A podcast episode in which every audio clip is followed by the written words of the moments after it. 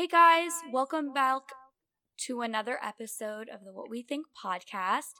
Today we have a really exciting episode about the upcoming presidential election.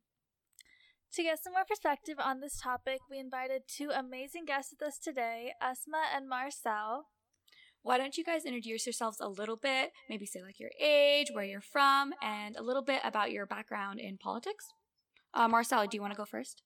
Okay, sure, definitely. Um, yeah, so my name is Marcel. I'm 18 years old.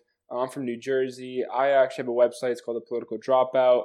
Um, we have an Instagram channel, YouTube channel, and you know I've been doing it for about seven months. And you know I got into it because uh, I feel like the values and morals that I hold aren't as you know spoken about in society today. So mm-hmm. you know mm-hmm. with, with time, uh, I just started writing articles, making videos, and here we are.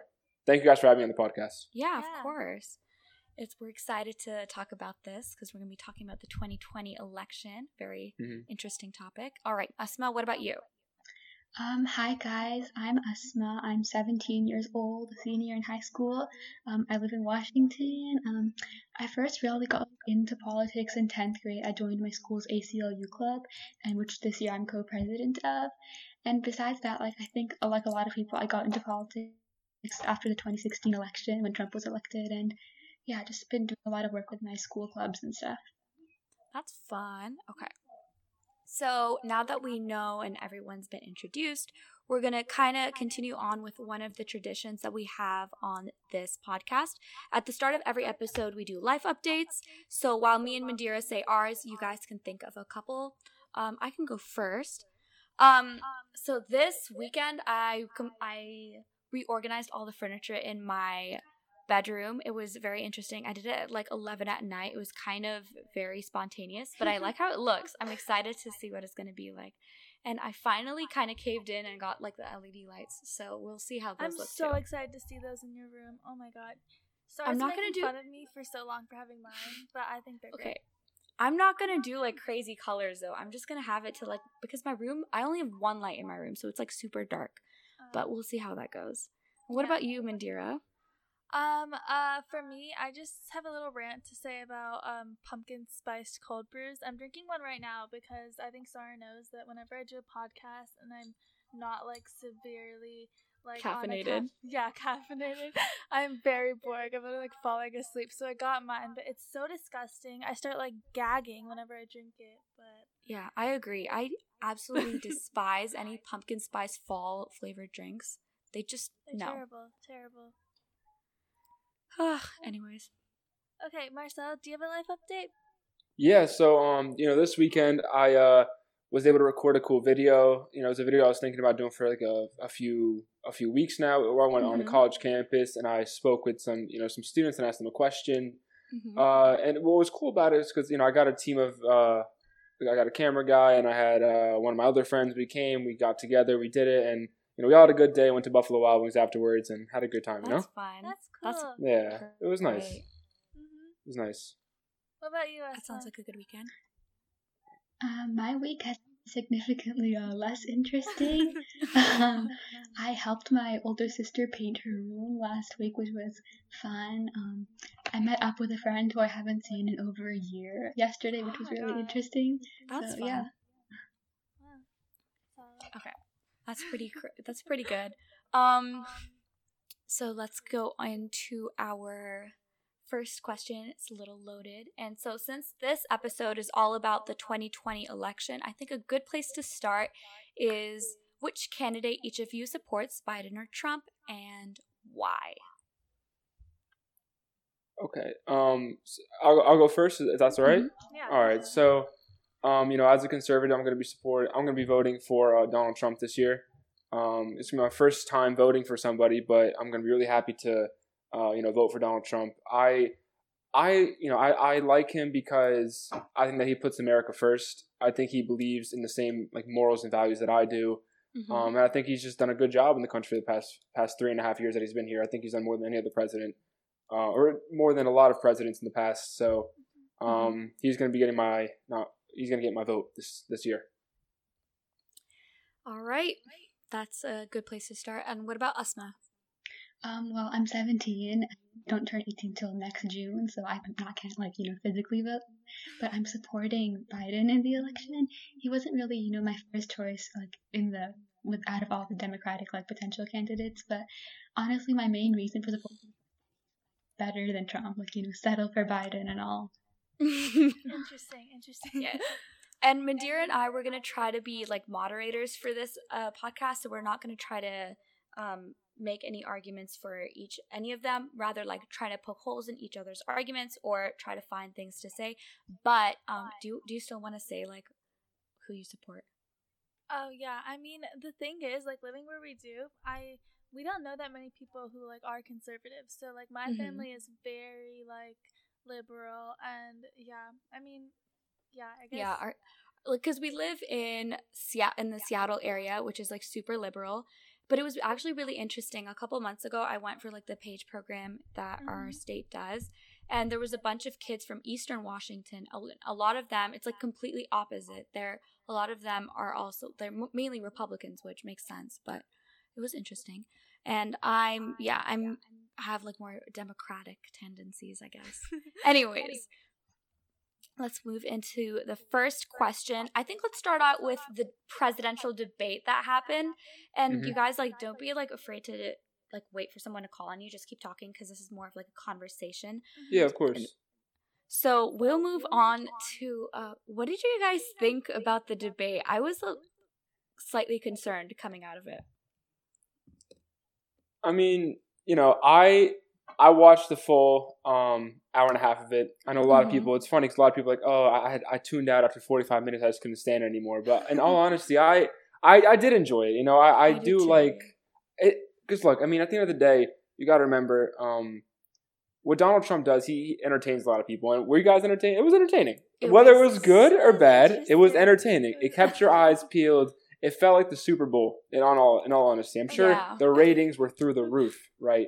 Um, Mm-hmm. d- I think he may have been a little bit aggressive towards you know Joe Biden. Um, I think also like the whole uh, moderator of Chris Wallace. You know, I feel like there could have been a better person to moderate the Yeah. debate. He was Yeah. absolutely not prepared. Yeah, it's just and it's just you got to have somebody that knows how to control personality. Mhm. You- You know, Mhm. like Donald Trump, because you know, regardless of who's going to be moderating the debate, it's it's going to be a one v one v one. It's going to be Mm-hmm. it's, it's going to be one heck of a battle. So, I, I, in all honesty, I, I like the debate. I think it was interesting. I cannot wait for the second one. Yeah. Um, mm-hmm. Uh, so like you're saying, it was entertaining, but I think like that's the reason that I was honestly like disgusted because this is like a debate. It's not, it's not an episode of like Gossip Girl. It's not supposed to be entertaining. Like he they were targeting each other personally. Like he talked about you know his um uh, Biden's son, and Biden like called him a clown. Which, you know I may personally agree with, but they're like they're presidential candidates. I felt like it should have been you know more professional, like more civil. Like yes, it's a debate. Yes, they're competitors, but it's not about you know their own drama towards each other.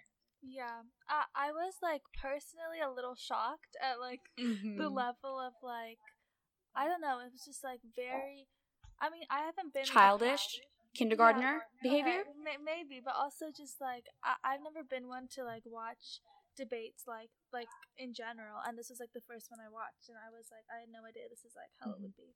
It's very surprising. Yeah, I was very entertained. I laughed a lot during the thing. 'cause I, I enjoyed the hour and a half of it. It was it was fun to watch. But um honestly, I for both Biden and Trump, I don't think they either of them did a very good job in this debate because well, you know, Trump, he kind of did a lot of like attacking and Biden didn't really talk about any of his own policies. He kind of just said why Trump wouldn't be a good choice wasn't like exactly like the best way to go about the debate in my opinion. So that's kind of why I was thinking about the debate in terms of that. And also they didn't really like they weren't able to cover any of the topics that the debate moderator had set. For example, like they wanted to talk about uh, justice. What what are what were the other topics? Race, the pandemic. But they weren't really able to talk about any of those because they spent a lot of time just like arguing and talking over each other. Yeah, Mhm. yeah. I, I would really have to have like to see like their policies really like put out there and stuff. Mm-hmm. Yeah, without a doubt, without a doubt. All right, moving on. We'll see what else. What's the next question we'll talk? Let's start with. Oh, oh, I I actually wanted to ask this question before. Mhm. I wanted to ask who do you guys think like won? If there's a winner in these sort of things, but like who do you think won this debate and like why I- would you think that? Mhm. I I think that um I, I personally think that Donald Trump won this debate, and he, and here's why. I- know a lot of people are gonna say, oh, you know, nobody won. It was just a, a fight between two bickering children. But in my opinion, I think that Donald Trump won only because he pointed out every single flaw in Joe Biden. Uh, I know, I know. Um, you know, you guys touched upon a little bit about how he spoke about his son. About Mhm. he spoke about Hunter. Um, I think that that's a big thing. You know, getting three and a half million dollars from the mayor of Moscow is it you know where'd that money come from? Why is that there right? That that's one big thing that nobody talks about. A lot of the things that the mainstream media does not touch upon donald trump did. Um you also look about how joe biden he he went against three of his plans. He went against the fact that uh you know he, he's like oh i support a law and for, uh, law and order uh, and i support not defunding the police when in reality he's gone on record saying opposite right? Uh similar to when he spoke about um I think it was about socialized healthcare, and the other thing he spoke about was also um, it's slipping my mind right now. Um, Global but warming. glo- maybe he touched upon maybe he uh oh, the Green New Deal. Yes, yes, Mhm. yes, yes, yes. Exactly. Thank you for bringing that up. Um, you know, he used to say that he does support it, and then in the debate he said he did not support it, and it's just like I like a you know, I, I want I want to hear about somebody that sticks to their morals, right? Or no, Mhm. st- or sticks to their values. Like okay, look at Bernie Sanders for example, right? I don't like his policies, right? But what I do respect Mhm. about him is that he's been in office and he's been saying the same thing since he got in, since he got out. Yeah. He's been preaching the same thing, so I can respect that about him. But Joe Biden just flip flops and tries to be the you know person that the people will listen to, if that makes sense. People want, yeah, the person that people want him to be. Any thoughts, Asma? Um, yeah, so I know you said you hate it when people say, you know, oh, there was no winner, but I, I honestly think that it was, there was no clear winner because Mhm. just both of them had like a lot of inaccuracies, like you pointed out, Joe Biden's flip flopping, and like at one point Donald Trump mentioned that the Portland sheriff was like totally supported him, and then immediate, immediately after the sheriff that um, included Portland tweeted that he does not support him at all. Like there was a lot of inaccuracies within both of their arguments. I don't think this is like a, we could point out a true winner. Mm-hmm. hmm Yeah, that question was definitely just to like see how this debate can definitely be taken like in many different interpretations for sure. oh, definitely, definitely. Yeah, it was very interesting. I mean, I, I, I- I wasn't like I wouldn't say I was surprised about how either of them be. Okay, no, I was surprised by how Joe Biden behaved. I wasn't surprised. I knew Trump was going to do that. I just didn't know he would be like so just like attacking. But I think the main thing that I, the debate highlighted about both candidates is that Trump like he says what he thinks will get the most attention. For example, when they were talking about climate change, this is like the one thing that really stuck out to me. He says that he wants like clean air and clean water, and then he also says that they're going to plant a billion trees, which like I know that I, it sounded like a very spur of a moment thing, and like that doesn't like go with anything that he was saying earlier or so I just found that very interesting that he had um said that. Yeah, honestly, I feel like that sort of relates to the fact that you know he his um, background isn't in politics. His background is in like you know business and stuff like that, which is maybe why he's more trying to you know get people's attention versus you know focusing on actual points. I actually, I actually like the fact that his background is not in uh, politics. You know, because you have Joe Biden, who's been in office for forty-seven years, and he's going against a lot of things he did say he used to be a part of. Like he used, Yeah. you know, like, um, like, and I know it's like the generic cliche about you know, uh, what is it, criminal reform, but Yeah. he used to be. He, I mean, he, him as well as Kamala Harris were very big proponents of locking up black people. Yeah, yeah. Yeah, The, the- I know- yeah, 1994 yeah. crime bill. Yeah, Yeah. you can talk about the crime bill, yeah, but I'm also speaking about the fact that you know you have Kamala Harris who or Kamala Harris who, you know, Yeah. was not in favor of you know police body cameras, was you know not in favor of legalizing marijuana, and now she just Jake Joe Biden is doing anything that she can to get the votes. hmm And no, I absolutely. Oh, sorry for cutting you off. Are you? no, No, you're no, good, go you're good, yeah, no, you're good. No, I absolutely agree with you. That's one of the reasons I wasn't um, initially into supporting Joe Biden. But I feel like um, we have to, you know, give him sort of the benefit of the doubt that maybe if he's like genuinely changed, like he's been in office, like you said, for a really long time. Obviously, his like perspectives have changed and like grown. So For me, I just honestly feel like it's just picking the lesser of the two evils. Like that's like such a strong word, but that's honestly what I believe. Like no offense to you at all, but that's just they're just so both of them are just so in, it's fine. They're It's very okay, interesting it's all people. good. Um, so let's go into our first topic. We were going to talk about systemic racism. hmm So let's start it off with like the basic question: Which president do you think would be able, like, has the best plan to to sort of fix systemic racism and like? Or well, let's start with like, do you each of you believe like, do you think that it's a like important problem that needs to be Mhm. addressed, or is it something that you think that people can fix like by themselves without much government intervention? I mean, Um, you know, I, uh, I'll, I'll go. Yeah, I, I mean, as someone that believes in like a small government, I don't think that there should be that much government intervention in, um, Mhm. you know, fixing an issue like that. I, I don't think that, like, let's say I had kids, right? I don't think that my kids in public school should be learning that, you know, just because they're white, they're they benefit from racism, or just because they're white, um, you know, they have it much easier in life. Like, I don't think that the victim mentality should be portrayed on either side. Like, I don't think that, um, you know it's like with social media i feel like a lot of people are pretending to be victims when in reality like i i don't believe that systemic racism plays a big role in american society you know not really any role but um i just feel like there's a lot of there's a lot of victim mentality going on especially right now Mhm. And when when all in reality we all have the same equal opportunity at succeeding Um, so I have a lot of responses to everything you just said. Um, so firstly, what you said about how systemic racism isn't that ingrained in society. Well, it's called systemic racism because you know it's in the system. Like just one example, the school to prison pipeline, and um, like what you said about the victim mentality and how they shouldn't that shouldn't be like pushed on students. I agree with that. You shouldn't like tell black students, oh, you're black, so you're going to do, you're gonna be have like less opportunities and stuff. Like instead, schools need to like foster uh, an attitude in students that makes them like to try to you know get rid of racism that that their parents ingrain in them. So yeah, oh so like by systemic you mean you're talking about the system as in the schooling system as in like like schooling system, police system, like all of that stuff, criminal justice, all that. Okay, and th- th- that's a lot of topics at once. I mean, I guess we can address the school system at, at one part, right?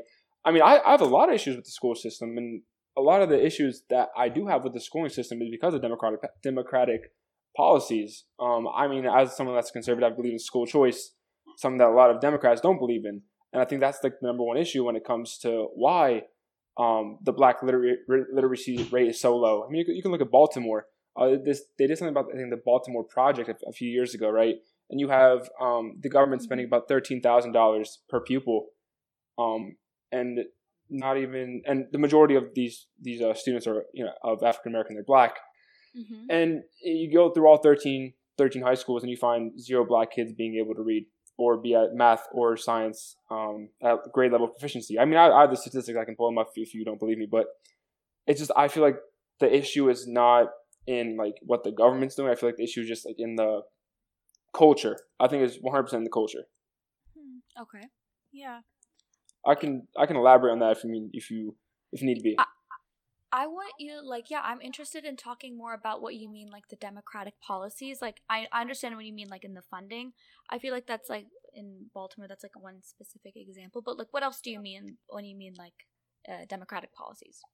Okay, so I mean, I'm sure well, we all saw the video. Remember, uh, I, I don't know if it was after the murder of George uh, George Floyd. There was like this video, like this 14, 14 minute video, um, of like Jamal and like the other the other student. It was like a cartoon video.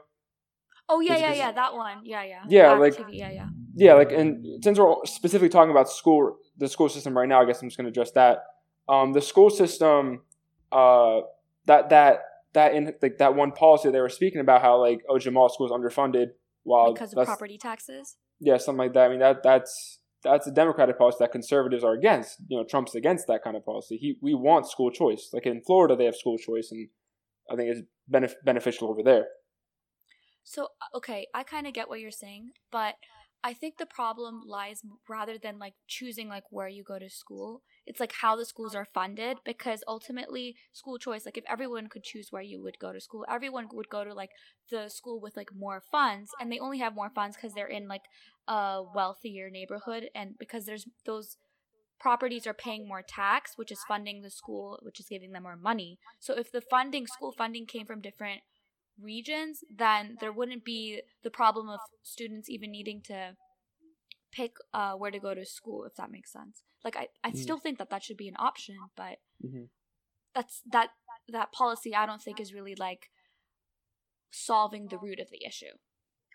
Um, okay. I was originally talking about like you know school to prison pipeline, and a large part of that is that um, a lot of schools they have like you know um, officers like police officers in school and whatever they call them, but they don't have as many counselors. So like even if like funding is definitely a problem in schools, I think we can all agree on that. But if given the funding they have, if schools were like able to alloc- allocate them differently, like taking them away from you know police officers in school and allocating them to like counselors and social workers, I think that that would maybe you know be better.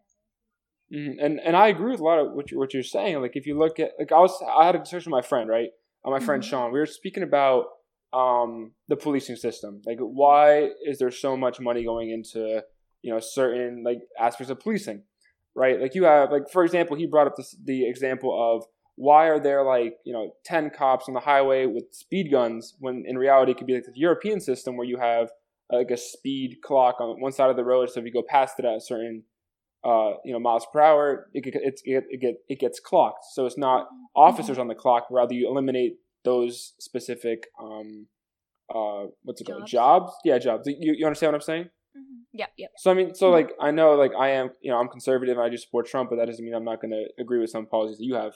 Yeah, definitely. Obviously, yeah, yeah, yeah. Yeah. yeah. All right. So, okay, Mandira and I, we're going to switch spots now. So, I'm going to be like a moderator asking the questions, and Mandira, you can kind of speak your mind like I was doing. um, um, we can move on and talk about. We can also like continue if you guys are still interested in the topic of racial issues. What about like for each of the candidates that you're kind of like endorsing, quote unquote? Um, what are some things that you think? First of all, do you think that your candidate is doing a good job in tackling these issues? And if so, how are they doing a good job? Okay. Um, by issue, I mean, uh, are you speaking about diluting like the polarization in our nation, or like just helping the black community?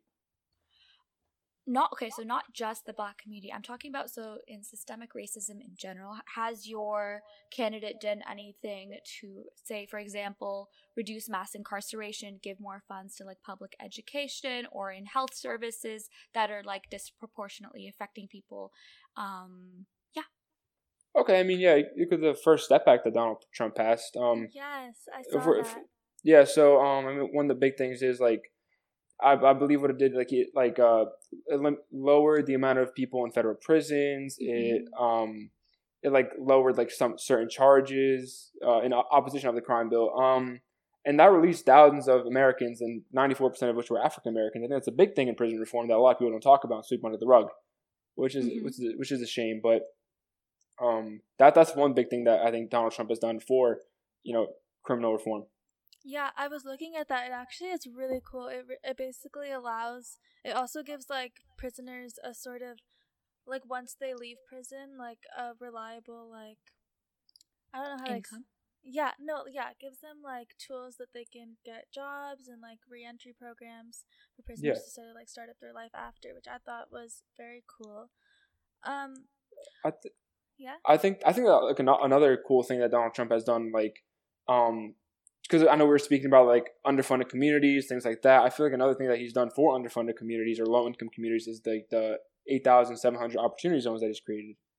The opportunity zones, which are basically you know through the Tax Cut and Jobs Act, um, he like helped. What happens is the business applies for like a certain tax uh, thing, like a qualified opportunity fund, and they vow to keep ninety percent of their assets in that low income community.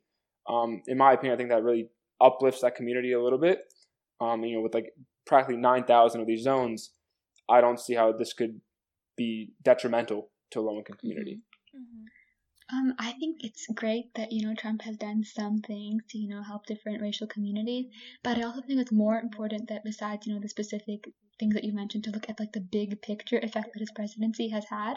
Like if you look at any you can see that like hate crimes against various racial groups have like skyrocketed um since his election. So yeah. Okay. I honestly don't know much about Biden's like specific plans for Mhm. um, Oh. racial justice. I can help. But oh, okay.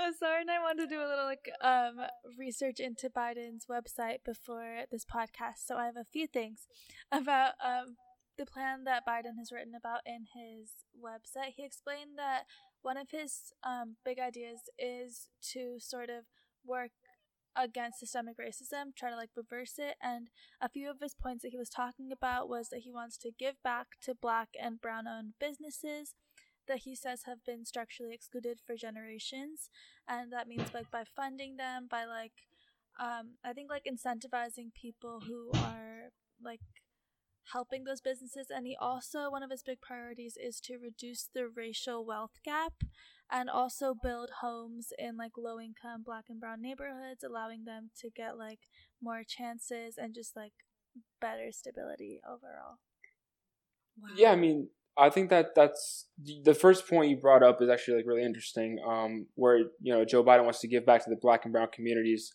Uh, with the what was it? Could you just repeat the the Um, first one you spoke about? uh, helping black and brown owned businesses that have been structurally excluded Yeah, yeah. So, um, I, it's funny. I'm, I'm reading a cool book. Um, it's called White Guilt. Um, it's by someone named by the name of Shelby Steele. He was actually a black economist. Mhm. Uh, um, and what he did, like he, he he speaks about you know what white guilt is. Um, and what I can describe it as, and what he describes it as, is the fact that um, you have um, the amount of responsibility being taken away from the black community and being put on American institutions to bail them out. Um, and that's actually why I don't like Joe Biden because I feel that the more, the less responsibility you give towards, uh, I'm, I'm just using the black community, I'm just saying minorities or whatever, because you know this is the Mhm. topic we're speaking about. Um, you know, toward if the less responsibility that you uh, give to the black community, it just, I, I feel like it just becomes out of control. Um, Trump, what he does, I mean, he he's taking off, uh, what was it? I forgot the number, but many people off of welfare.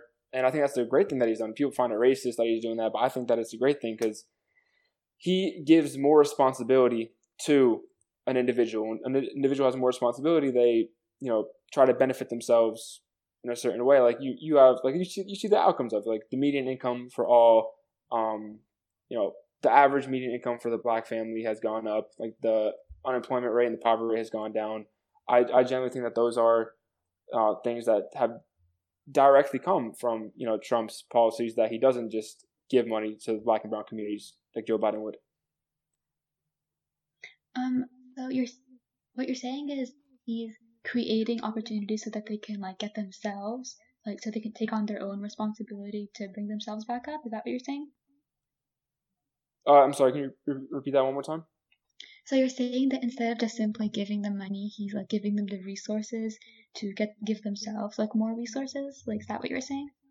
Yeah, I feel like that, that you know Trump's in Trump's plan, I think it's a little bit better outlined than in Joe Biden's plan. I could be mistaken. Maybe Joe Biden comes in just a similar thing to Trump, but just from you know the definition from you know from you as well as the one I read from the Joe Biden website, it's just like uh, it's just basically just taking responsibility away from the black community, just and then no like specific action to that.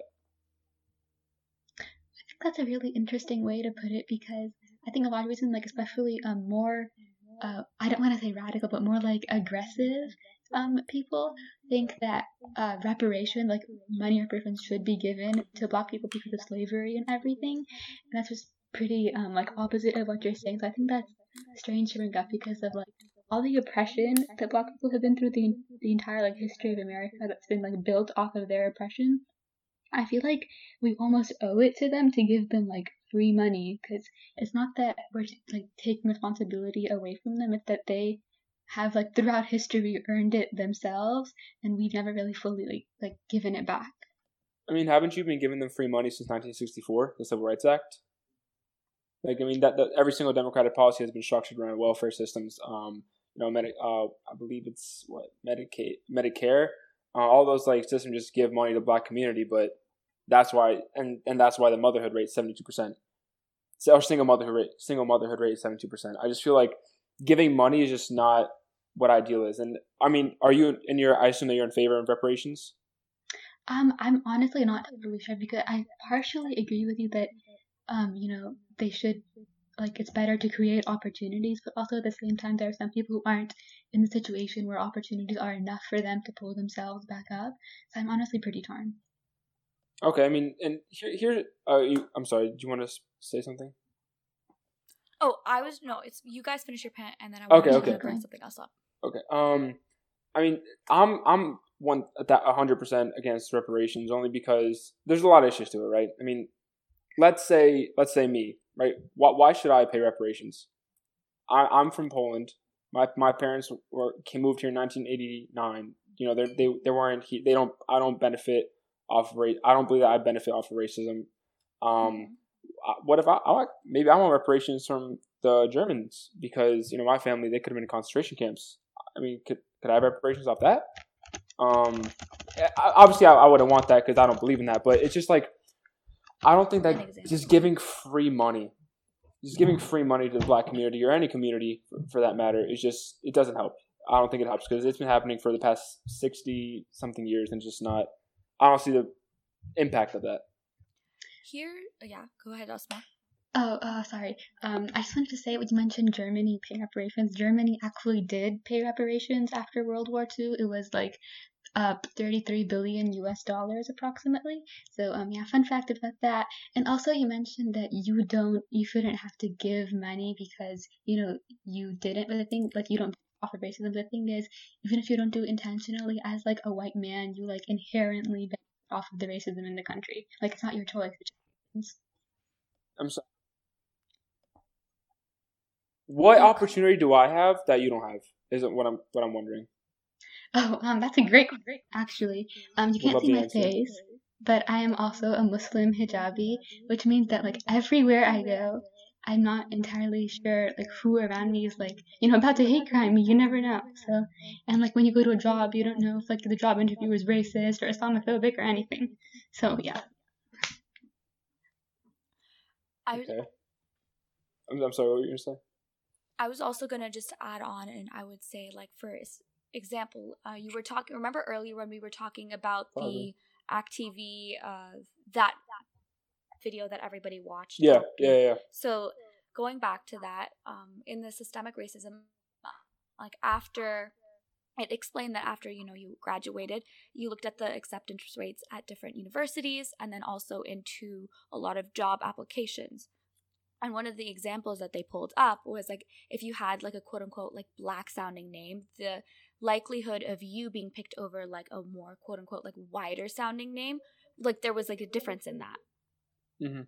I'm familiar with I'm I'm familiar with certain studies. Yeah. Mm-hmm. So things like that, those are very like generic examples, but they're things that people like. That's I think that's what a lot of people think about when they are talking about um, automatic disadvantages that play into systemic racism in the country. Okay, like so mm-hmm. no, I didn't mean to cut you off. What were you gonna say? No, I was just gonna uh, finish with saying like that's how like for some mm-hmm. examples, um, so uh, white men or like just um different uh, ethnic groups benefit off of uh let's say systemic racism even if they don't mean to and if it wasn't even their like their responsibility or they didn't cause it in the first place Okay, um, here, here's a question I can ask: Is there any way that black or I'm I'm sorry, I keep saying the word black, but I mean any minorities um, benefit over you know white white males in society? Like, is there any way in, is there any way in the world that you um, w- would benefit more than I do in, in society?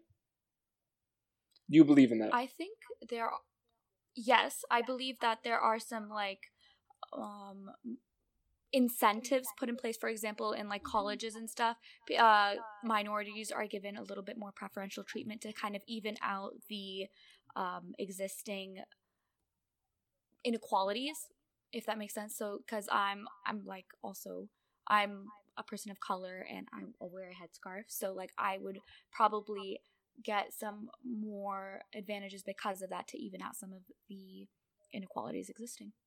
Mm-hmm. because so I don't think Oh, sorry, keep mm-hmm. going. Oh no, I was just gonna say because of diversity quotas. Yes. Okay. Um, I, I'm I'm sorry. I, I, I didn't see what your na- name was. Um, the the person with the, without the the, the face on. Asma? Oh, A- I'm Asma. I'm sorry. Asma. Asma. Uh, I I didn't mean to cut you off. What were you gonna say? No, I don't think that I might be the only one thinking this. I don't think it's fair to call like affirmative action or diversity quotas like an incentive or a privilege because I think that honestly it just evens out the playing field because if all like the disadvantages people have color face growing up in their own communities and like the um they have a lot of like less opportunities than you know white people Oh yeah, that's white true. people so I think it's just you know fair then. Yeah, I think that's definitely what like the biggest cuz I remember when I was girl like younger, I was like against affirmative action for a solid few. I was talking to Sarah about this in one of our past episodes. I was like against it cuz I was like this is not fair. Like I work so hard. Like why is it just because like I'm Asian that like maybe someone like uh like a smaller minority would be able to get into college like instead of me if we both have the same grades and stuff. But then like I, I think just like looking more into it over the years, I just like I understood that like at least like from my perspective, I feel like these people I've had like an easier life. Like I've been able to go to like really nice school. I've been able to like get like amazing like community um Why? So because of like where I live and um But previous to why? Is it did did your parents make any sacrifices or were you just I don't know? Like sacrifices. Yeah, I mean they came here with what do you mean? I mean, like you know, for example, like you know, my parents they came here with like two hundred bucks, Mhm. and you know, they they could have they could have you know went on welfare, they could have gone on food stamps, but they didn't. You know, they they they they worked hard, um, and I think that that sacrifice helps in the fact that I went to a nice school similar to you. Yeah. Yeah, same here. Like my parents th- they came here for college, like they definitely didn't have a lot of money with them, but they built a life for us. But I just feel like they definitely I, I think it's like the whole model minor- minority idea. Like I don't think they faced as much like um maybe like racism and discrimination. yeah, discrimination based on that they were Indian, which is yeah. Mhm. it's interesting. So I think that's like a good um example, like a good point that you brought up about like your parents came with vi- virtually nothing when they came uh, when they immigrated here, but they still received a lot of. Uh, but they um not sorry, they didn't. They just chose not to go on welfare, and they built your you a life here. But then it's interesting to think about all of the people who if we're talking about black people or African Americans, a lot of them didn't choose to come here. And then there was like in the history, the majority of the time that they've been in the United States, they've been at like a severe disadvantage, right? And so there's a lot there's a lot of system like we we keep going back to systemic things so uh um there's just like okay anyways that's like one of the points that i was trying to make but i think it's time for us to move on Yes, we've been on this topic for quite a while. yeah, Okay. we've talked. What about the coronavirus pandemic? Do you think our pa- country has handled the pandemic effectively? If so, why? If not, why? Asma, you can go first. Oh, um, my answer is a very, very strong no. mainly because cases are still rising. Like countries like Australia have gone, you know, pretty much back to normal. And here we are, like six months later, still quarantined, still attending online school. We over 200,000 deaths. And I have a statistic somewhere about how, you know, proportionately, like compared to the amount of population of the, uh, pl- uh, of the earth that we have, it's not proportionate to the amount of coronavirus deaths that we had. Like it's co- outrageous. Mhm. Okay. Um, I I'm gonna have to disagree with you on that one. I I think that we have we have handled it a pretty good way. Like I mean, I'm sure we have two two hundred thousand deaths, but a lot of that is a lot of that was because of underlying illnesses. It's like uh, what was the number? I think it was seven seven percent of that was only based off of strictly coronavirus. Um, you you have and here I'm gonna start off from the beginning, right? You know, let's talk about it in in March, um, when or even I'm sorry before that, January or when Trump wanted to um, ban you know ban entries from China and then as well as Europe um, and other continents, but he's called xenophobic and racist for that. Um, and then you know, two months later go by, we had the first corona case. I, I think that, um, and then I, I I'm, I'm sorry, I keep I, I, my thoughts are not as gathered, but it goes from uh, we get corona Mhm. um, to a bunch of yeah, I- as someone that lives in the Northeast. Ask me where are you from? Uh, I, live, I live in Washington. Washington. Okay. As someone that lives in the Northeast, um, you have you know people like you know Governor Cuomo, Governor Murphy, who blatantly and openly did not want to listen to what President Trump was saying. Um, like President Trump would say, "I'm going to lock down the state." Nope, you're not allowed to do that. You're not a tyrant. You can't do that. Okay. Uh, and then President Trump's like, "Okay, I'm going to let you guys control the state. Where's my aid, President Trump? I want the federal aid." Um, so, and that, that I think that the Northeast was a big, big part of why uh, the coronavirus became such an issue. Um, I mean, are you you guys familiar with like the nursing homes incident and everything, where Yeah. you know Governor Cuomo just put Mhm. everyone back into nursing homes, same with Phil Murphy. I think that you know, obviously that doesn't account for two hundred thousand deaths, but I feel like that's like one big like cesspool when, when it comes to like New York City and you know New Jersey, and then that that just went from there. But I, I overall think that it's the biggest level of alarmism that's has happened in our country.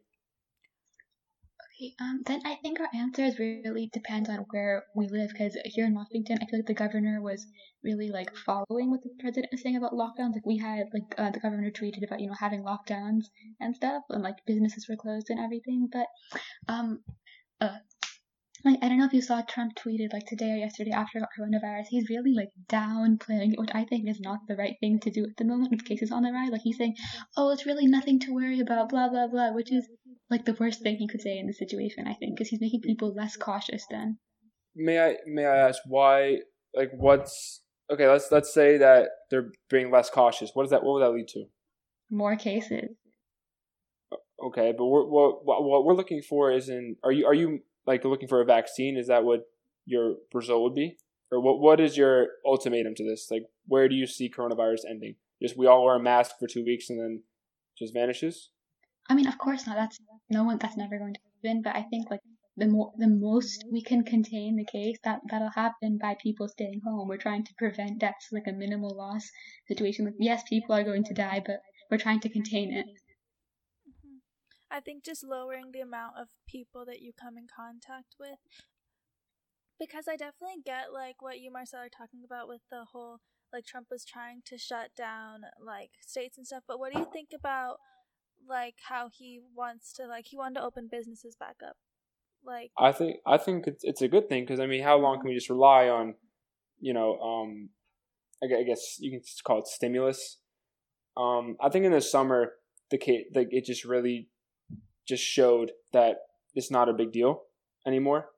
Like I'm talking about the coronavirus. Like my like I, I think I have like three friends that have had it, and every single one of those friends have maybe gotten a cold, and they have been just good, been better than ever ever since.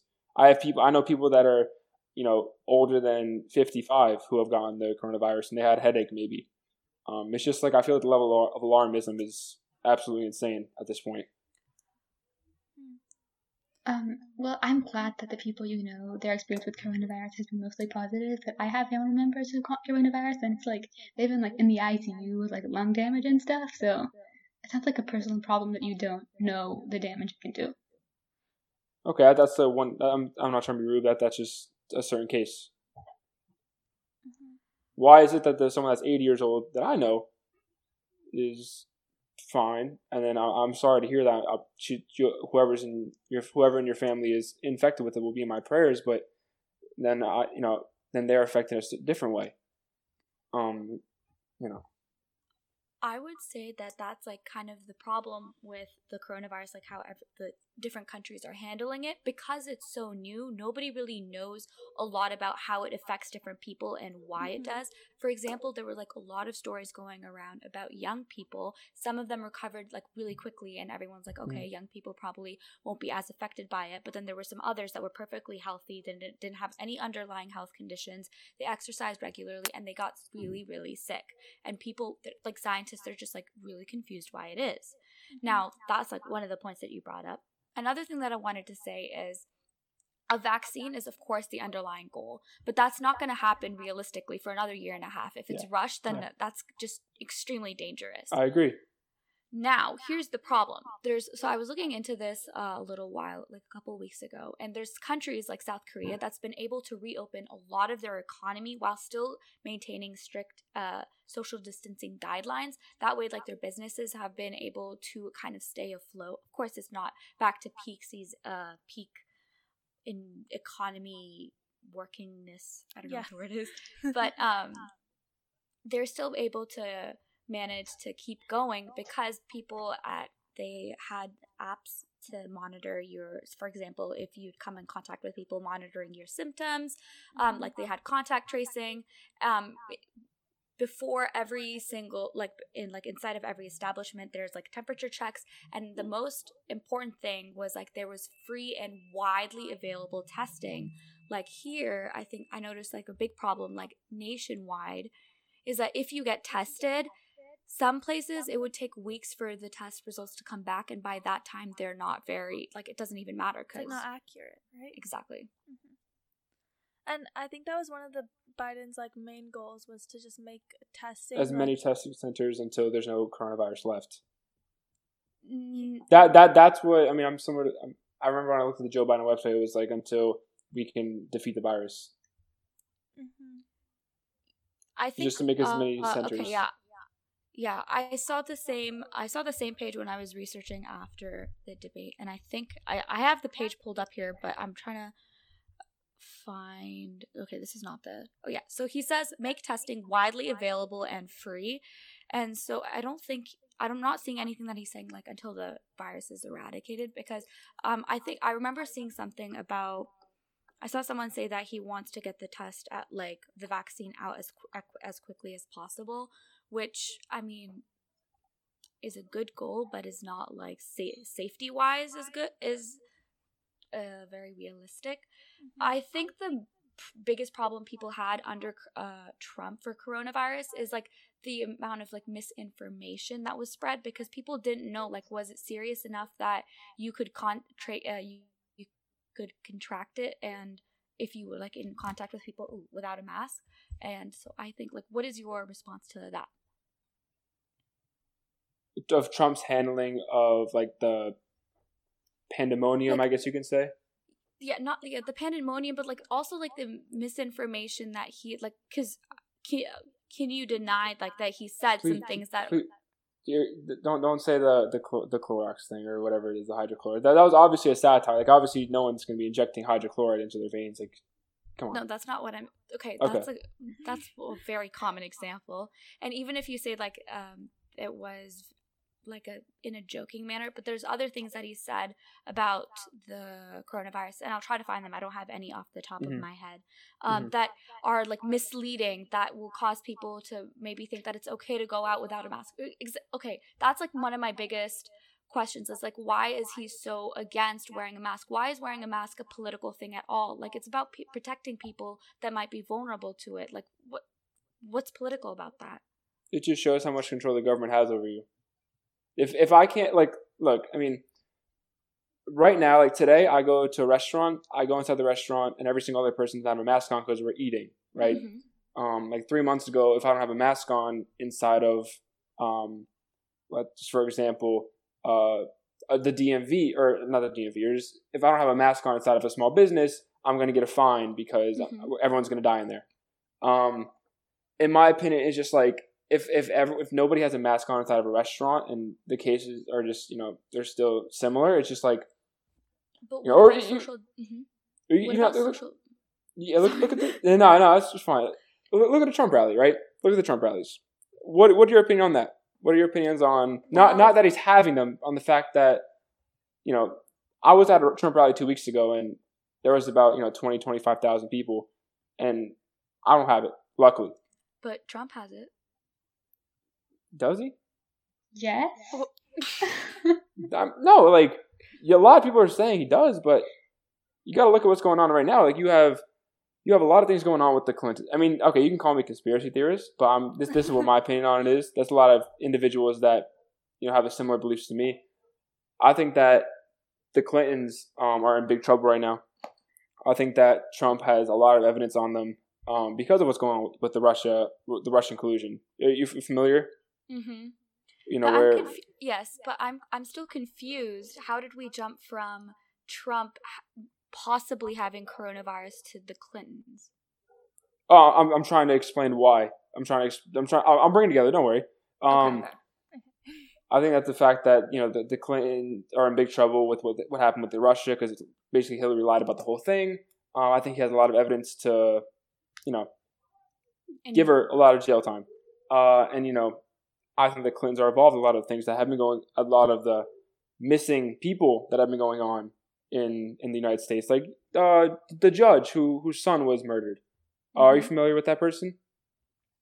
this The is the, the, the first time hearing of this Yeah. actually. no the the one federal court judge that was on one of the the um Epstein cases. Her her son was just shot. Someone came. The UPS driver came to the door, shot the son. Went to my school. It was a very big. It was a very big thing on the news. Every single mainstream media was talking about Oh, okay, this. Okay, the federal. Okay, I think I've heard of it. Yeah, I mean, I think the whole mainstream media was talking about this. I'm just a little, you know, maybe maybe it didn't hit the West Coast. I'm not sure, but um, that's Yeah, just West one Coast. thing.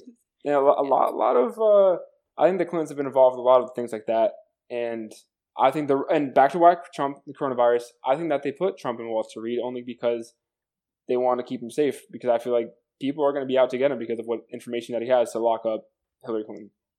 So you don't think he's in? You you don't think he actually has coronavirus? You think that's just a cover to make sure that um that he doesn't get hurt because of the stuff that he has on the Clintons? That that I think that I I, I believe in that. Um, are you familiar with QAnon?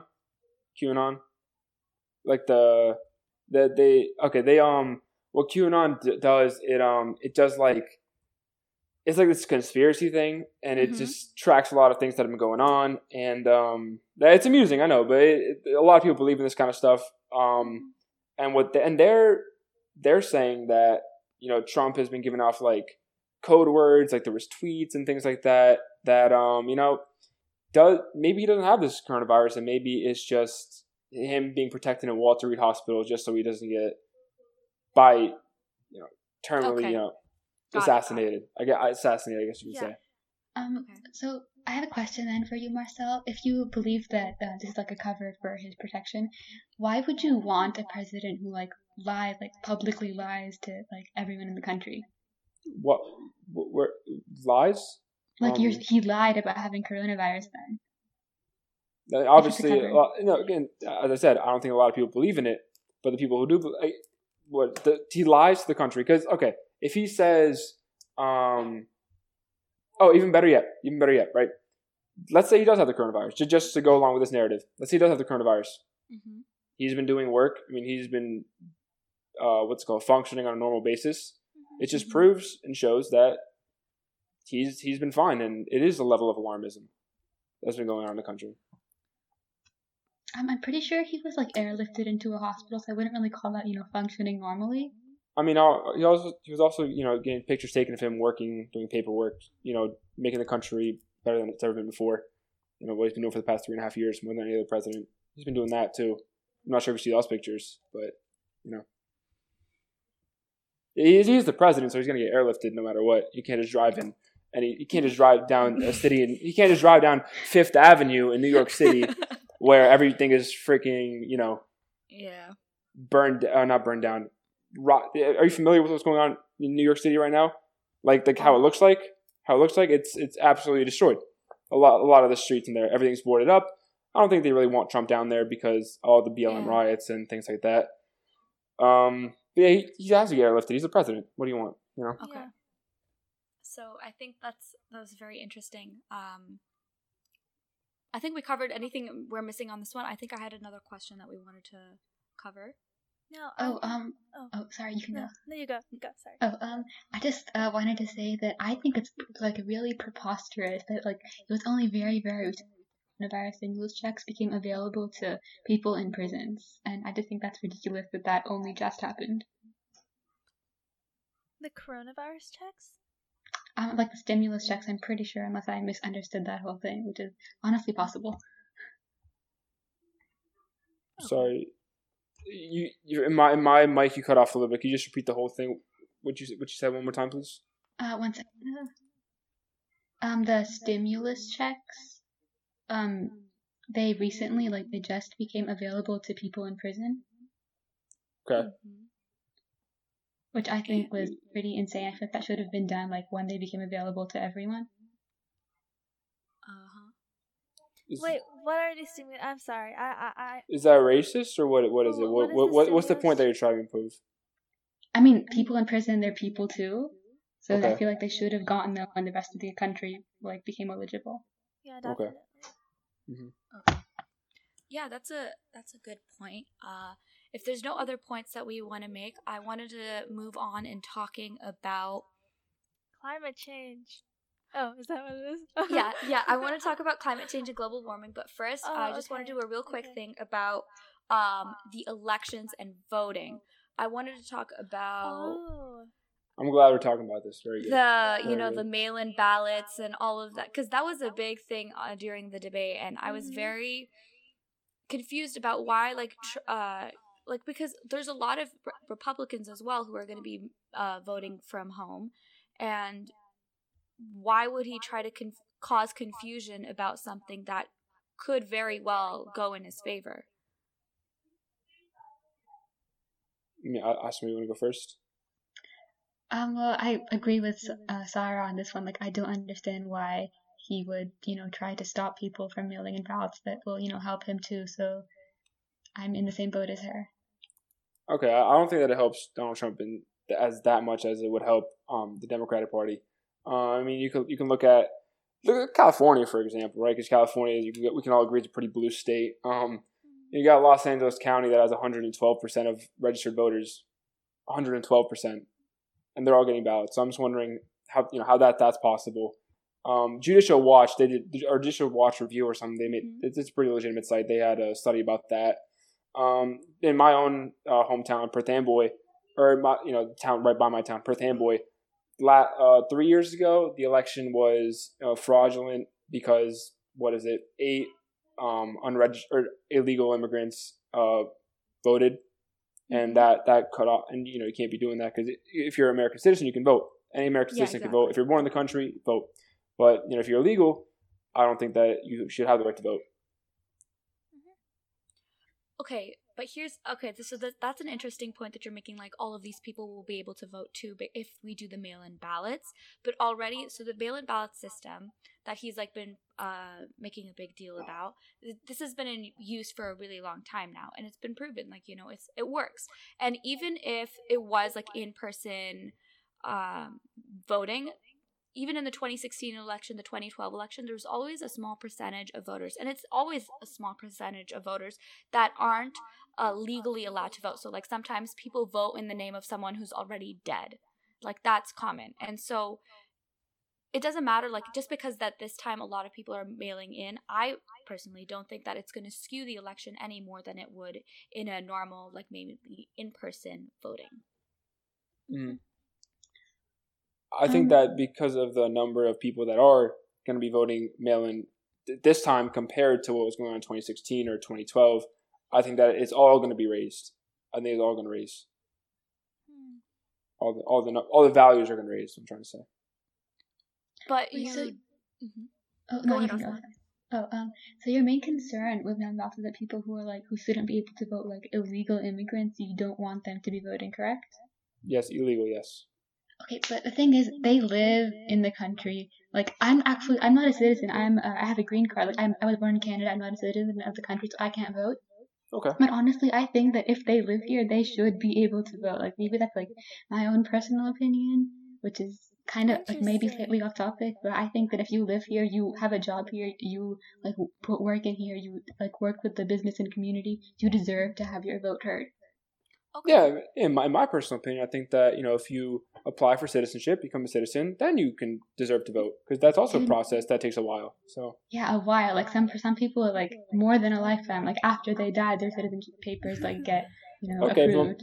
but I kn- but, uh, um, practically every single family that I know, they waited the seven years. And do, should should we um, reform the system? I think it should be a little bit simpler. Yes, I think it should it should not take seven years and thousands of dollars. But everyone else has done it before. So until it is reformed, you shouldn't be able to vote. If you, if you don't if you don't are not a citizen, if you weren't born here, um, I don't think you should have the right to vote.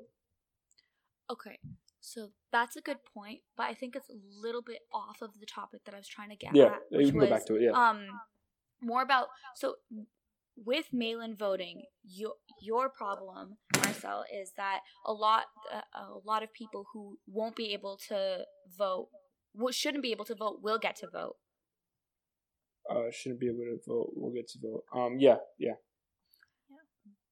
but um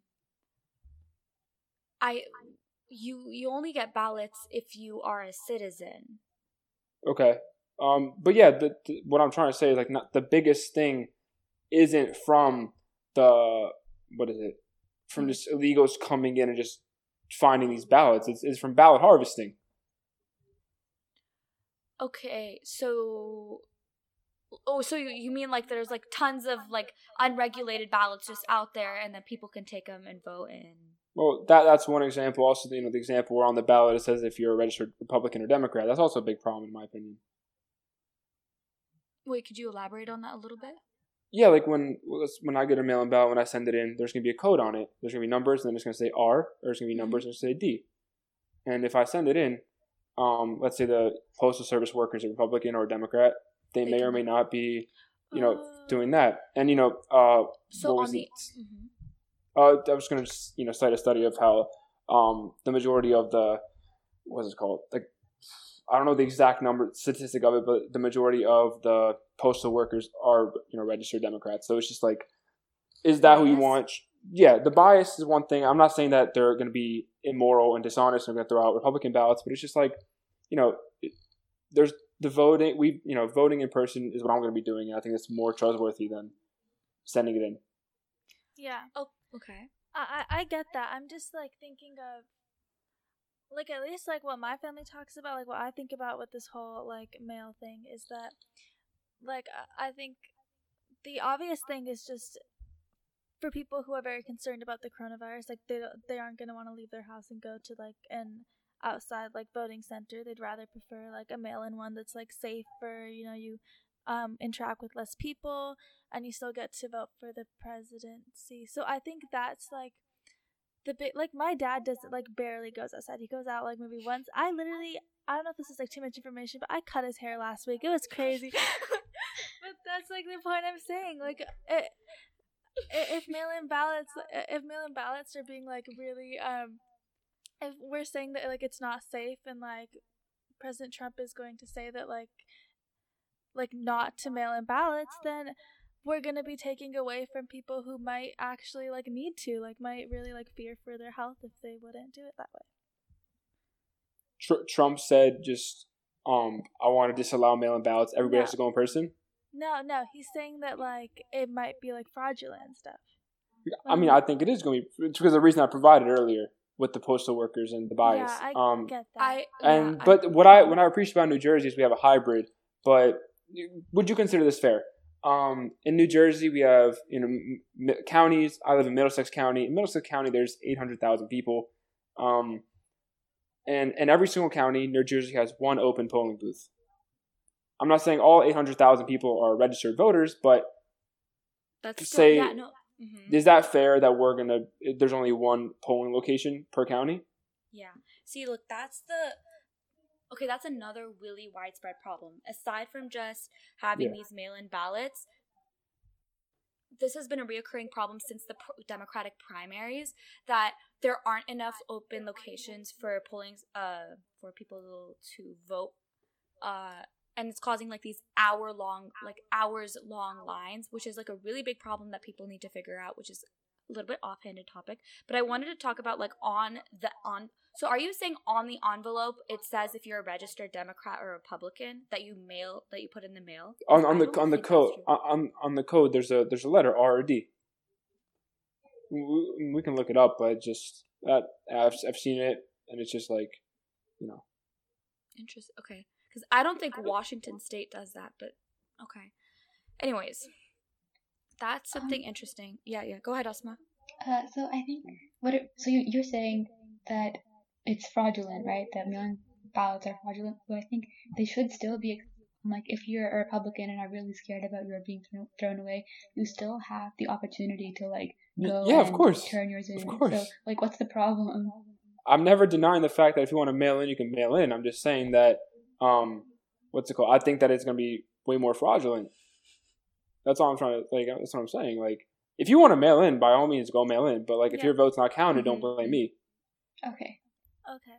Okay. All right, moving on into our final. I said our final topic. Mandira, by the way, t- by the way, what time are we at? Um, we're at 66 minutes. This is our longest podcast uh, yet. Okay, that's Okay. fine. That's fine. Let's finish off Our strong. last, yes, let's finish off strong. Our last and final topic for today is going to be climate change and global warming. We'll start off with Do you think this should be a top priority?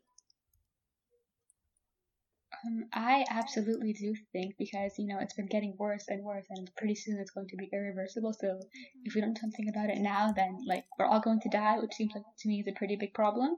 So yeah. Um, I think that th- this is definitely a top priority, but not number one. Okay. Not number one. Okay. I mean, Well- if, if, if, it- if you know, if it was like a top, if it was like a top five, top three, maybe. But I'm not saying it's number one thing. We should drop all things and focus on building windmills. Yeah, Or- that's true. That, that's just that's the, that's a metaphor for No. people that are not believing. Yeah. They're gonna be like, oh my god, like that's not what he's gonna do. But you know, Yeah, I agree with you actually on that. I don't think it's number one.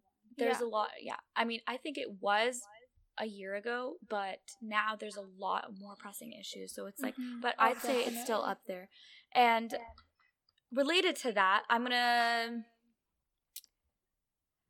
biden obviously does not he he was a little bit shaky at the debate. He was like said he supported the green new deal and then he went back on his word and said he didn't support it but ultimately he has something called the biden plan um and he wants to reach zero emissions by 2050 and then trump doesn't really have a plan for right now and he's pulled out of the climate climate accord.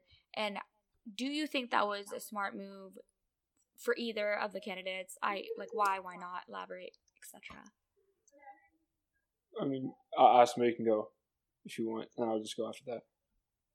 Um, so are you asking like their what they said at the debate, or like what they've done so far for climate change is good, or I'm just talking. Okay, sorry. I just kind of like kind of build like a basis. You can build off of this. You don't have to necessarily answer the specific question. You can either talk about like what Biden's done or what Trump's done or what you believe needs to be done for climate change. Um, well, as far as I know, I'm not super educated about like Trump, but I'm pretty sure he has not done much for climate change, and I'm pretty sure he doesn't, you know, actively believe in it as much as he should. And again, honestly, Biden was ever my first choice, but I think whatever he does, like he says he wants to reduce carbon emissions by, you know, 20, like 50 or whatever, or I don't remember what he said, I'm sorry. Yes. But he wants, yeah, he wants to um, decrease them, and I think whatever he does will be more helpful to the climate than whatever Trump has done. Yeah, um, I mean, you know, the U.S. is number one in lowest carbon emissions, you know, compared to any other country in the world. I mean, I think that's a pretty good thing. I actually have a statistic. Um, we in 2018 we were the second worst, right behind China. Okay. Um, but then, I mean, I, I could pull up the, I'll pull up the source right now that I that I was using, but Okay, Yeah. you can you can do that. Yeah. totally. Yeah, I've definitely been like a climate change has definitely been in some of my top things that I, I want I was definitely prioritizing when looking at this election. Um it's definitely a very important issue for me personally. I feel like we definitely have to take drastic measures. Star and I were talking about the Green New Deal. We were going to have an episode about it, but I know that was like very it's like a very polarizing subject, but I feel like very big steps are necessary to kind of go back from the point that we are now. And yeah, I think the Biden plan definitely has a good way of breaking it down. We were looking at a few of his things that he's written on his website. He talked about how they he wants to invest bad. 1.7 trillion dollars over the next 10 years for clean energy and he also wants to start taxing big corporate no this money will come from like taxing the big corporate companies that Trump like like lowered the taxes for and like stand up to like large fossil fuel companies because that's where like a majority of the carbon emissions are coming from because like on like a personal scale like the changes that we make as people like like let's say like we switch to being vegetarian like nothing like that is gonna make as big of a change as really like telling the large fossil fuel companies to like switch off what they're doing you know like th- they're the biggest reason for like co2 emissions and we need to get a handle on that Okay, I, I have two things I could point out. Um, the first thing, just because uh, the claim I made earlier, I apologize, it was the greatest carbon monoxide reduction uh, Yeah, from yeah. year to year. okay. Um, so U.S. was the, had the greatest from that because you know when they then that your, your system was 2018, this is from 2019. Um, I think it was when they got out of the Paris Climate Accord. It could, Oh. it could have been. I, I think Trump Trump's you know ideas from that caused the U.S. to lose um, have the greatest reduction.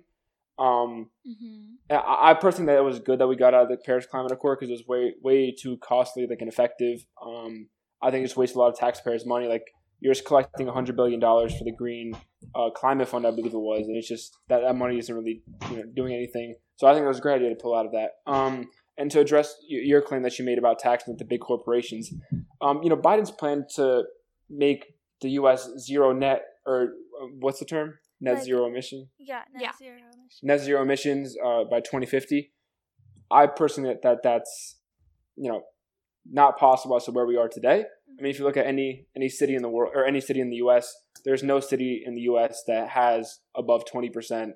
Um, you know, uh, 20, 20 no, 20 percent like functioning on uh ener- Renewable or, energy. yeah renew perfect you took the words right out of my mouth there um yeah on like renewable energy so it's like if you're gonna change the whole country like i don't know if i, I would trust um renewable energy to function new york city for example or los Mhm. angeles it's just like yeah because that that's what he means by net zero emissions right hmm entire the entire country being on that by 2050 one Yep. maybe a city yeah i believe in that but not the country Yeah, but I feel like that is a, it's like good that he has the goal. Like I haven't Mhm. seen Trump with a goal like that extreme because Or like, any. sorry. yeah, like even if we don't meet it, like I feel like it's definitely good that he's trying to take those steps to get there, you know? Um, Mhm. yeah, like what you said, Mandira. I think, like, even if, like you said, you don't think it's possible to get to net zero, we'll definitely like decrease it drastically if we're trying to Mhm. get to zero. I think, like more than it has been done in the past. Okay. Um, I I think the only reason Trump doesn't support something like the Green New Deal is because it's similar to the Paris Climate Accord, where it's just a lot of money being wasted. It's like um, Alexandria Ocasio Cortez's estimation of it was what seventy trillion. I know not the Joe Biden plan, but it's very you know it's it has some similarities to the Joe Biden plan. The seventy trillion dollars is just like that's a lot of money. It's it's a lot of money to just um, you know try and waste. Mm-hmm. Okay. Yeah. I I get that it's a lot of money. That was the thing that really shocked me is like how much money it really costs to make these changes. But it's just I don't know. I just feel like it's more important to, you know, just change the like what we run on rather than just worrying about I feel like yeah, I feel like the obviously the uh a lot of people were shocked and like kind of like horrified. I don't want to say horrified, but they're like appalled by the amount of money the Green New Deal would take, which is of course like a very very progressive type of uh bill, and like also Joe Biden's plan would take a ton of money as well. Yeah. Uh, but m- my logic or like my way of thinking about it is we it's better that we invest the money now uh, rather than pay for all of the damages like the trillions of dollars of worth of damages that are going to come as like global warming becomes more and more severe in the coming decades Yeah, that's the thing that I was I totally forgot. Like I don't even know how to say that, but global warming, like it like literally destroys communities. Like that's trillions of dollars right there. You know, like floods, hurricanes, like wildfires. For- yeah And like if if we like put this investment in and if we figure out how to make clean renewable energy lower greenhouse gas emissions and like make it less possible for these like ginormous like natural disasters to happen then we'll be saving money like in the long run like it is a lot of money but we'll still be like saving it you know it'll be less Mm-hmm. Um, I Mhm. honestly agree with you, but because I think that no matter how much money it is, I think it's like the best possible thing that we can do because this is literally like our lives. If we have children, this is going to be their lives. Like it's like our future. Like you know, mm-hmm. yeah and and what another controversial thing is like getting the money. right? It's, uh, you know, seven trillion, a lot of money, a lot of money. A lot of money. Um, but taking and then you're you know Biden's plan of just taxing the rich and Ocasio's plan and Bernie Sanders' plan of just you know taxing the rich out of the existence, taxing the one percent, making no billionaires left. I don't think that raising you know the the tax from um, yeah I'm gonna I'm gonna use the Joe Biden's uh, Joe Biden's um, initial claim I think it was from 21 percent 28 percent the Yeah, capital income tax.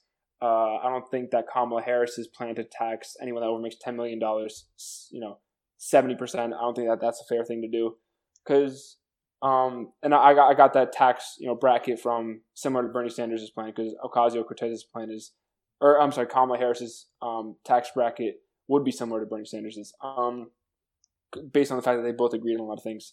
Um, I I just don't think that taxing the rich out of existence is fair.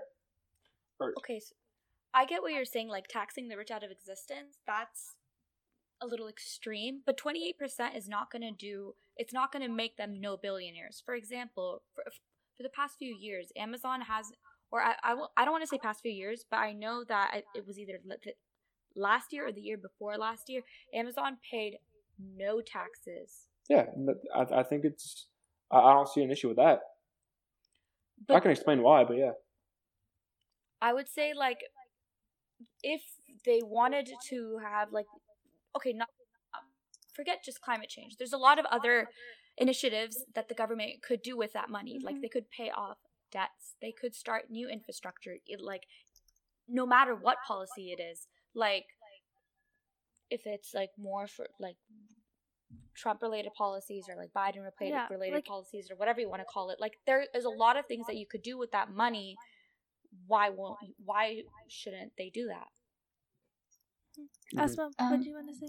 Yeah, I think when we're specifically talking about climate change stuff, I think that saying that it's not fair to tax the rich is like absolutely ridiculous because if we don't fix climate change, we're all going to die and they're actually included in the people on the planet. So like they're going to die with a billion dollars. Like is that better than spending like a fraction of the money to save the planet? hmm and then this is the level of alarmism that you know we're going to. It's like, you know, it's they, they you know they said in 1960 if we don't change our ways we're going to die in 1980. They said in 1980 if we don't change our ways we're going to die in 2000. You know, 2000 2020. I mean, we can keep sending our numbers out there. I'm, I'm sure it, you know it's not helping. Um, you know, just you know what's it called? Not doing anything to you know benefit cl- or to de- de- eliminate climate change, but like just saying, "Oh, we're all going to die in 2050" is is just the most outrageous statement I've yeah, ever heard. that's definitely not true. I think the science just keeps getting like more accurate. Like I think in the mm-hmm. 1960s, I definitely couldn't estimate as well as they can now, and I think now is like the time that we really like start trusting, or like the scientists more for like their estimates. And, and it doesn't even mean it doesn't mean that we're gonna die. It just means like we've seen the floods that are happening. Like we've seen all these disasters and stuff. Like we're not like all gonna die, but like some of us definitely will and like community but like communities will be like broken down like houses burned down you know it's just it's like i guess little things in the grand scheme of things but it's still you know It big adds up over time. yeah Um, well, oh, oh my god, did my phone just shut? Anyway, I was saying, like, you know, um, if uh, the billionaire saying they're not going to die, well, then if it's not them, it's going to be like their children or their children's children or something along, you know, that line. Um, yeah. Sorry. No, I, definitely, we should definitely do something to Mhm. you know le- lessen the impact of climate change. But yeah I just don't think that the Joe Biden plan is going to save or is what's going to be the, the best thing to do. yeah I i, think think there's a- What do you think is? Um, I mean, whether you know, oh, was this Trump's plan of planting a billion trees real or not? I think whether it's not real or not, I think that it would be a good idea to implement, implement something like that because I think that do, trees do help the environment. We can all agree on that. Um, I, I it's it's it's a definitely a better idea than destroying three and a half million buildings and rebuilding them. Okay. Okay. So this is getting like a su- like this is a great conversations that we're having, but I think we're going to start like trying to wrap up this podcast and I wanted to end with some of the observations that I've made over the course of um just like listening to everybody. Um one and like if also if you guys could add in like some of your key takeaways that you've gotten from this, anything that you've learned, any new perspectives that you've learned. I've definitely uh, learned that you guys have a lot more like rational arguments and there are some good reasons to see like why you guys support Trump, which is good to see. But I've also seen that there's depending on what issues matter to you the most, it obviously that impacts who you support. For example, climate change or systemic racism versus like the economy or like what you think is like the best person to run the country. Um, something else that I've noticed. Okay, it just slipped my mind. It'll come back to me. But anyone else want to say something that you've taken away from this podcast or this episode? Yeah, Asma, yeah, go, go ahead, ahead. Asma. Um, I was like when you when you were talking about the government's response to coronavirus, I realized that it really depends on like what state you lived in, which obviously you know we live in Washington, which is a really really blue state. I did not, I don't know any much people who like live in New Jersey, so that was you know an interesting perspective to hear. Okay, um, can we hold on for one second? Uh, Asma, you're you had you didn't. Yeah.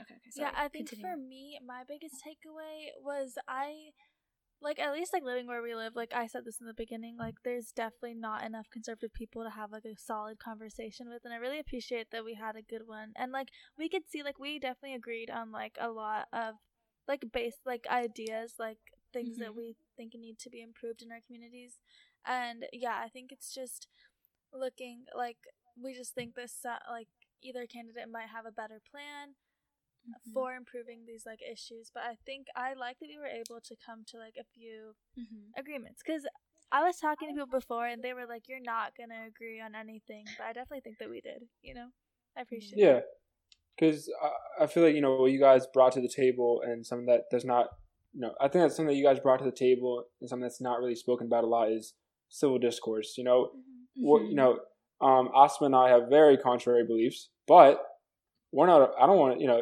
like I don't want to like never have anything to do with her again. I, I really enjoyed this conversation. I think it was, a- um, you know, respectfully speaking, obviously, I think that you know she had some valid points. I think that you guys both had some valid points, and I really appreciate the time that um, you know we did to have this you know uh, podcast. I think that I did learn um, a little bit about uh, when you're speaking about the school to prison pipeline. What, what what changes can be made in law enforcement to you know better suit um, you know different community or things like that. Mhm. Um, so I, I definitely did, you know, got some key takeaways from this, and I appreciate the fact that we both can sit here and have a civil discussion. Mhm. That's great. Okay. Um, I have one last thing that I wanted to talk about. If you guys want to talk about it or if you guys want to end it, it's up to you. I wanted to ask about some of the accusations or some of the statements that both Biden and Trump have made that have been particularly controversial. If you guys are interested in talking about that, we can do that or we can just end here. Love to. Yeah, sure. All right. Uh, who do we want to? Do we want to start with Biden or Trump? I, which one do you guys want to talk about first? Uh, you can talk about Trump first. I don't know. Okay. So both candidates have had some um, sexual assault uh, accusations, or not? What is it called? Claims? Allegations. Allegations. Thank you. Thank Good you. Oh my gosh. and they've also, um, if we're talking about Trump, I wanted to also bring up some of the very hurtful or negative comments that he's made about certain groups. Um, how do you like i'm just curious as a question like when he calls like um, when he called like repeatedly like mexicans like rapists and like drug lords and stuff like that how would you like justify what do you justify what he says or do you just kind of dismiss it or what is your response to something like that I mean, I, I don't think that he, he he never said that though. This is the thing. He never called Mexico. What can you can you give me the quote of where he said that? Absolutely Me- Mexicans are rapists or Mexicans are drug lords. I would love if, if you know if that's cool. I'd like, to hear it because I know when he was spe- when he was referencing that Mexico sends you know rapists and killers when you when you were Yeah. speaking about MS thirteen and illegal, illegal Mhm. immigrants. Yeah, definitely, and I, I think that um, he's right because the, the crime of the southern border is hmm preposterous. Um, that that's like what That's- the yeah. quote you're referencing. Yeah, and I- he was he never. Yeah, I'm, I'm sorry. Up? that's just like yeah that's just like one example there's a lot more he said some horrible things about uh women as well and like Okay, so I have a question. So would you say like without the proof of what he's saying, then you wouldn't really consider it to be real? M- meaning, Okay, so like when he said, exam- like, is, is it? I won't keep it PG. When he said, "I'm gonna, I'm gonna grab women by the, you know what?" yeah, yeah, yeah. if that's what you're referencing. Um, I think, yeah, I think he did apologize after. After I don't, I don't agree with what he said. Um, but in the context of it was he was, you know, being wired and, and just speaking in one-on-one conversation with somebody. He never said like on national television. Television, and I don't know how like how you know how familiar you guys are with you know the way you know guys and uh, you know men talk.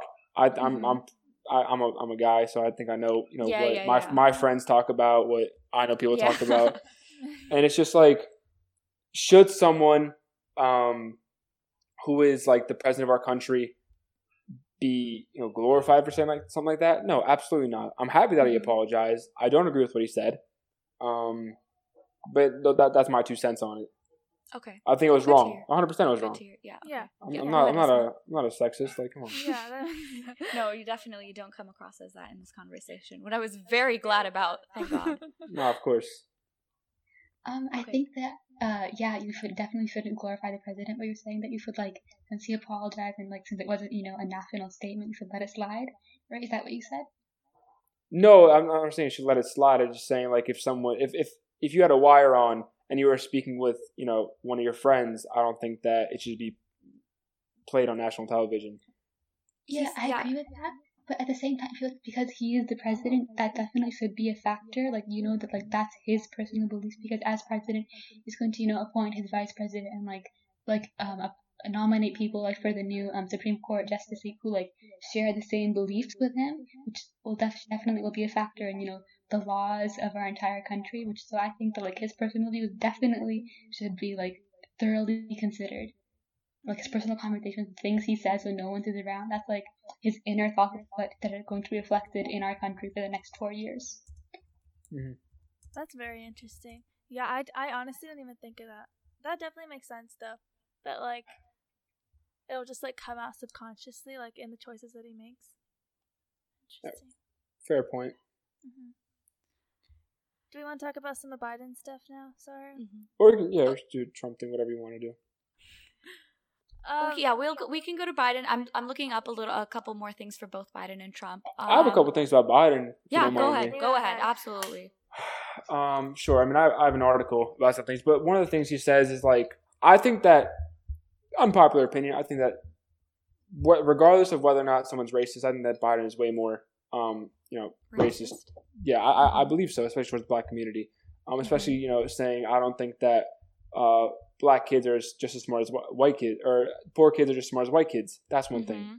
Uh, some creepy statements that he's made, where he likes when you know people rub his blonde hair down. That's also an Mhm. interesting claim that he's made. Um, what else? It, it, the big one was when he said, "If you if you if you don't vote for me, you're not black." It's just like I have black Yeah. friends who vote for Trump proudly because of what he's done for the black community, and it's just like you know, cat Mhm. stereotyping somebody Yeah, yeah. and claiming to be someone that's for racial justice is just two contrary things to me. Mm-hmm. Okay, okay. Um, I okay. This is one thing from the debate when he was like, I'm I'm sure you know about like the Proud Boys because of the debate and stuff, but when he told them to like stand back and stand by, what do you think he was trying to say? Um, are you are you considering the Proud Boys to be a white supremacist group? I definitely consider them like an extremely far right, like neo fascist, just you know that kind of people. Yeah, yeah. I think we, yeah, we definitely got to talk about that part before we, you know, Mhm. my my ideas. on I don't think they are because you know, the founder of it, uh, he's not white. It's just like I mean, obviously that's not one thing just to justify why they're not you Mhm. know alt right white supremacists, but it's just like uh, there's a lot of um, what's it called? Information as to why circulating TikTok, Instagram as to why the Proud Boys Mhm. aren't you know white supremacists, neo neo fascists. Um, when he said to you know stand by and stand back, or stand back and stand by, um, I don't have an idea on that. I don't have a comment on that. I, I don't. I'm, I'm not. I'm not familiar with when he said that. I'm not that familiar with the Proud Boys. Um, yeah. Yeah. So I, I wouldn't be justified to you know talk Do- about yeah, that. and I have like a question, like for you personally, do you think uh, Trump should have denounced white supremacy outright on during the debate, Didn't do he? you think? Okay, so He said sure, and because I mean, how how many times is he gonna denounce? it? He denounced it in El Paso. He denou- denounced it in Charlottesville. He denounced it at the presidential debate. It's like how many times is people are people gonna keep asking if he's a white supremacist? Yeah, go, supremacist? go ahead, Asma. Um, so like what you said that the Proud Boys aren't, you know, like directly, you know, racist or anything. I think that regardless of like your perception of that, they're known like by the general public. They're known for being, you know, like uh, Sarah said, like neo-fascists almost, and like super alt-right and like have a racist reputation. So by saying stand back and stand by, he's like the general public. I think is not super educated about the Proud Boys. So like by saying stand back and stand by, he's sending a message that he is for that. Like he's like, oh, saying he's saying like oh, stand by because we're going to need you soon. Like that's what he's saying. He's like, hold back for now. I'm gonna call you soon. Just like cause it's a national um debate that like everyone in the country is watching. So I feel like he if he didn't mean that, he should have been more careful with his words. It's- It's a fair statement. Uh, I guess it just ties back into the fact that he's this, you know, white supremacist, right? Because if, if he is, I'd love to talk about it because I, I did a video on it the other the other day. So I'd, lo- I'd love to speak about this subject. I don't want to keep my time, but I think that it's a very very strong term to call somebody a white supremacist. Oh, white supremacist. Okay. Is because Okay. if, I, if I was called that, I'd be like, whoa, let me at yeah, least say something. I don't about it. think you're a white supremacist. I think you're just a conservative person because Thank you for that. that's. but I I do okay. I would love to talk about like why Trump is a white supremacist or not, but we definitely do have very much overrun our time no, limit. of course, of Um, course. we would love to have both of you uh, back for another episode if you guys are willing to do that later on. But um, thank you guys for both for coming. We really enjoyed having this Mhm, conversation. I definitely. definitely learned a lot, and it was really enlightening. And I had a fun time, so it was great. Yeah, Well- Thank you for having us. Yeah, thank you for moderating this, Asma. Thank you for uh, you know your uh, viewpoints on it. Really appreciate you know, all of you guys' time on it. So thank you guys for having me. Yes, Yeah, it of was really course. interesting meeting you too, Marcel. Yeah. all right. Best of luck, guys. All right. All right, bye, Bye. guys. Bye. Thank you. Bye.